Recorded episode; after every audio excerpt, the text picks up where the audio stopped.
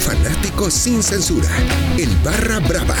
Un podcast con Juan Carlos El Chato y Barrarán. Exclusivo de Footbox.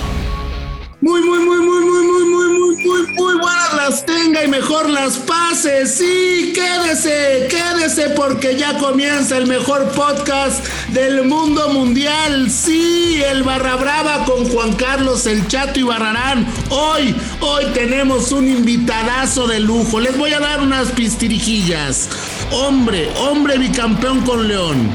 Hombre que ascendió con León. Hombre campeón con Chivas hombre que después de muchos años ayudó al campeonato de Chivas, defensa lateral, figura de figuras. Él nació en eh, Hidalgo, en Pachuca, pero es más... Eh, Jalisquillo que nadie, es más Jalisquillo que Vicente Fernández, así lo podríamos catalogar, mi amigo el Aris Hernández. Aris, pues muchas gracias por estar hoy en el mejor podcast del mundo mundial, como es el Barra Brava. Gracias, mi Aris. ¿Cómo estás, mi hermano?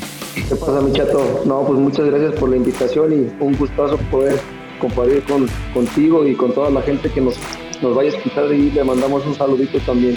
Aris, eh, digo, eh, ahorita eh, digo, no, estás en ningún equipo, pero sabemos que al salir de, de, Chivas, te fuiste a Pachuca, estuviste ahí un rato, pero después te fuiste a España cuando empieza la pandemia, ¿no? Algo, algo muy fuerte en tu carrera, ¿no? Que era conocer España desde un cuarto de en un piso, ¿no? De dos por dos.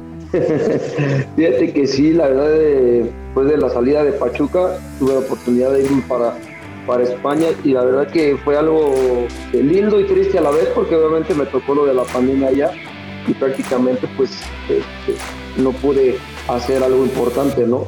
Pero la experiencia, el estar ahí y el poder este, conocer otras culturas, eso es lo lindo también de, de la vida.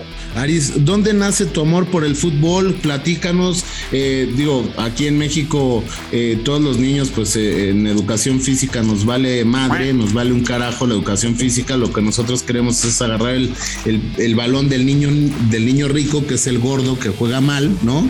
Y, jugar y echar la cáscara. Pero ¿de dónde nace tu, pasión por, por ser profesional, mi Aris? Mira, fíjate que siempre me ha gustado el fútbol desde que tengo memoria, siempre siempre tuve este, la pelota en los pies porque pues, era el deporte que le gustaba a mi papá y obviamente pues a mí también, ¿no? Al ver toda esa época de, grandes figuras, que por aquí mi ídolo siempre había sido Maradona, y obviamente conocer y, ver a Camila Romario en ese tiempo, ese, Brasil este, del 94, pues obviamente me nacía mucho el, poder algún día trascender de igual manera, ¿no? Y ahí nace por mí el, fútbol, me invitan a hacer unas pruebas en Pachuca y fuimos todos los de la colonia, que teníamos 12 años en ese tiempo y obviamente éramos 300 niños en ese momento. Nada más yo fui el que quedé de mi, de mi categoría, imagínate, obviamente es un sueño que todos queremos pero difícilmente se puede cumplir, ¿no? Por todo, porque es, obviamente en México es el, deporte más soñado que cualquier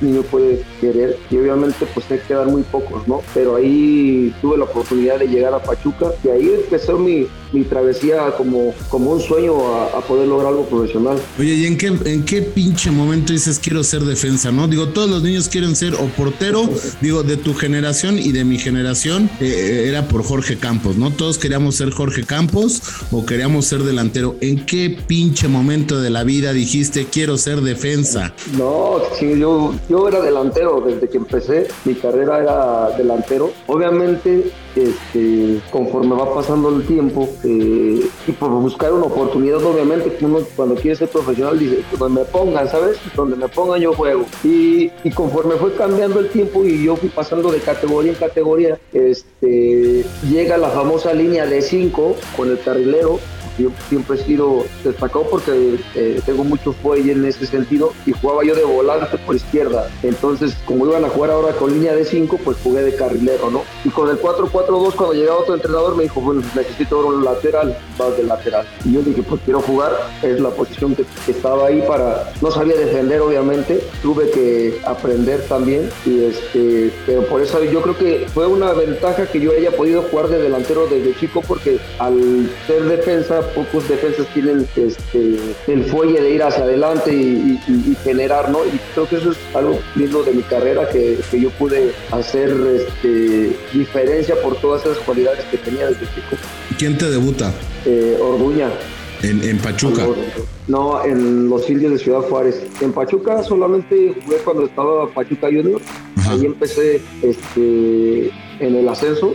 Era Poncho Sosa el entrenador que me, que me, que me debuta en primera y obviamente en primera división este, fue Sergio Ortuña el que me, el que me debuta.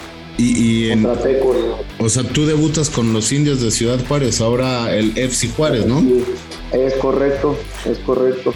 Este, de hecho, me tocó un mal debut. fíjate, en ese debut este, fue muy, muy chistoso, la verdad, porque obviamente mi primer partido en primera división y, y perdemos, obviamente perdimos este, contra Tecos 1-0 y aparte me remata a mí el Pony Ruiz, imagínate, prácticamente me ganó el salto y, y, eh, y me ganó el salto, imagínate tuve que pagar derecho de piso y ese fue mi... Obviamente estaba contento porque había debutado, ¿no? Pero pues, triste porque fue el debut este, soñado, ¿no? Que todos queremos.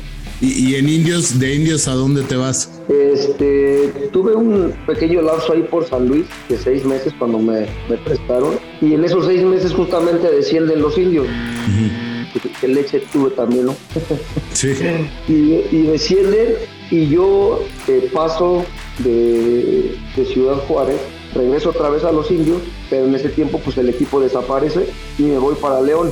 Me marca Paco Gabriel de Anda y me dice que si quiero ir a, León y, obviamente pues, en la liga de ascenso del León en ese tiempo era como era el equipo mejor este, armado, ¿no? Y obviamente era un proyecto que acababa de agarrar mi patita. ¿Armado en qué, en qué, en qué, a qué te refieres, no? Eh, o sea, estaba el Gullit, ¿no? Estaba también mi, Chapito Montes, ¿no? Estaba, eh, ¿quién más estaba así de, o sea, la, pura fiesta? no, no, pero en ese tiempo, haz de cuenta que nosotros éramos los rezagados del Pachuca y nos mandaban a, nos mandaron para León, a lo que no sabían, que no contaban con nuestra astucia, ¿no? Y la verdad es que nos tocó un gran equipo, pudimos armar un, bueno, armar un buen plantel de jugadores que siempre habían tenido calidad, ¿sabes? Y, y aparte que nos conocíamos desde hace mucho tiempo. Y gracias a eso pudimos trascender ahí la fiera. Y, y, asciende, ¿no? Porque el León era el Cruz Azul del ascenso, ¿no? Que llegaba a las finales y perdía y perdía y perdía, ¿no? Pues, pues, sí, de hecho a mí me tocó ganarle a León este, un ascenso. con indios. Cuando con indios cuando ascendemos, este, me tocó jugar el ascenso con el León, contra el León y, pues, obviamente ahora sí que como la vida daba, da ruedas, dirían por ahí unos, unos jugadores, y, me toca después a mí de ascender con el León, ¿sabes? Entonces es algo muy curioso que me pasó en mi, en mi carrera. La pura pinche pari ahí, ¿no? En ese, en ese León, la neta. No, no, pues eso es lo que daba, eso es lo que daba para, para que quedáramos campeones. Oye, y, y, después de ahí ascienden ya como León de Grupo Pachuca y, eres bicampeón con León primero. Sí, sí, sí. Ahí fue mi primer campeonato este, con el León. Y el bicampeonato también. Oye, obviamente. ¿Y, y, cómo, era Rafa Márquez como compañerito, no? O sea, digo, obviamente, pues era el central, el que tenía que dirigir, el campeón, pero ¿cómo era como compañero? ¿Buen tipo? No, sí, era buen tipo. Obviamente, pues es un jugador que, pues por sus características y su trayectoria, pues es un jugador respetado, pero la verdad, el, el tipo siempre, este. Obviamente no convivía yo mucho con él, pero las pocas veces que platiqué con él siempre eh, un, buen tipo, tranquilo, este, y pues obviamente le teníamos que aprender muchas cosas, ¿no? Llegó, a, llegó eh, de Red Bull, me acuerdo todavía, y, prácticamente pues lo, resucitamos nosotros. ¿Qué te decía Edwin? Este, Edwin, eh, tienes que correr un poco más a la derecha, Edwin, coño, ¿no? Viste que no, no, hablaba como español, pero sí hablaba como lento, ¿sabes? De, ese estilo como de allá. Pero nada, la verdad, el Rafita es buen tipo, la verdad. Como compañero bien, la verdad. Eres bicampeón y te vas a Chivas, ¿no?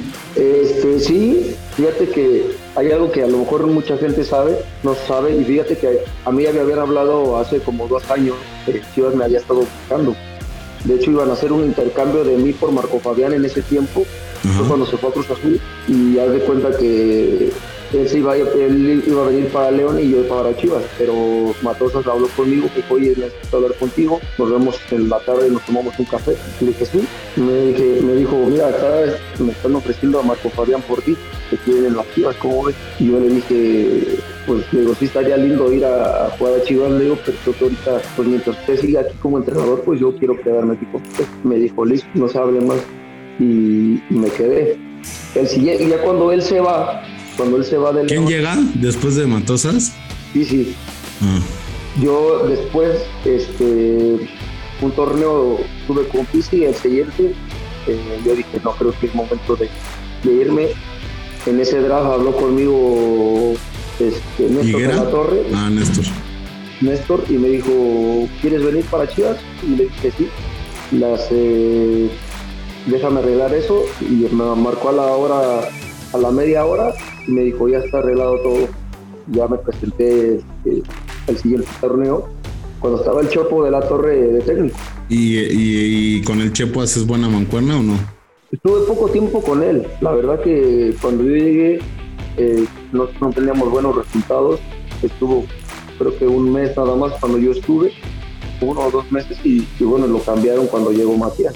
Y, con Mati sí hiciste muy, un muy buen clic, ¿no? O sea, eh, recordar, híjole, ese, ese, ese ADN de, esas chivas era impresionante, ¿no? O sea, lo vimos en la película, que bueno, las películas siempre la exageran, que, tú tuviste más, tuviste más escenas que, don Jorge Vergara en paz descanse, ¿no?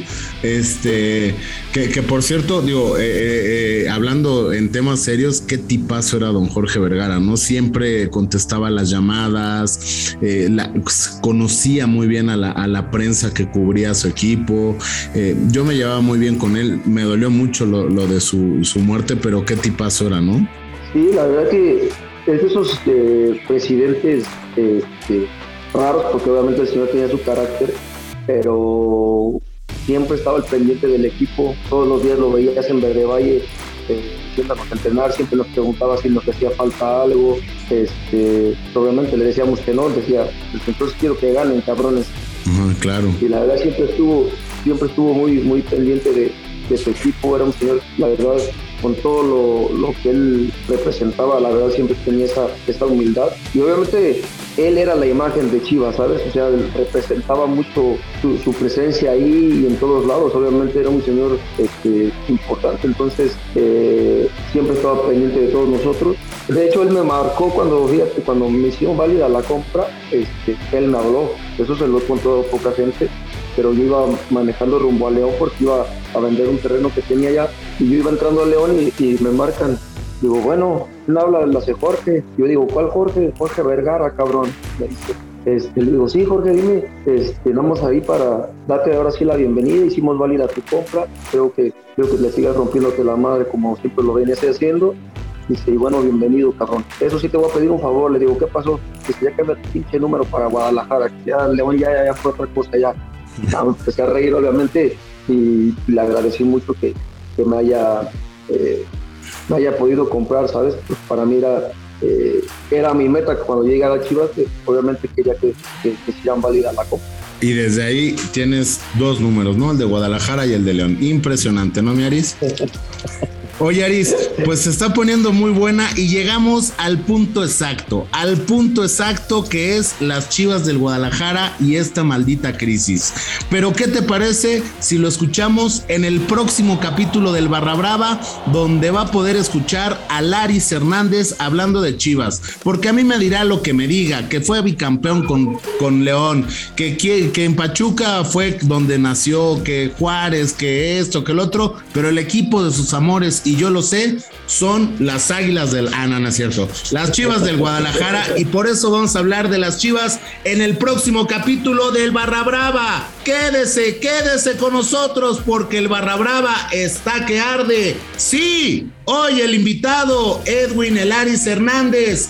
Quédese y escúchenos la próxima, la próxima el próximo episodio del Barra Brava, el mejor podcast del el mundo mundial. Yo soy Juan Carlos El Chato Ibarrarán. Si usted quiere escuchar este podcast, sí, nos puede escuchar en cualquier plataforma, sí, en exclusiva por Footbox. Nos escuchamos para ver qué dice el Aris de Chivas. Esto fue El Barra Brava con Juan Carlos El Chato y Barrarán, podcast exclusivo de Footbox.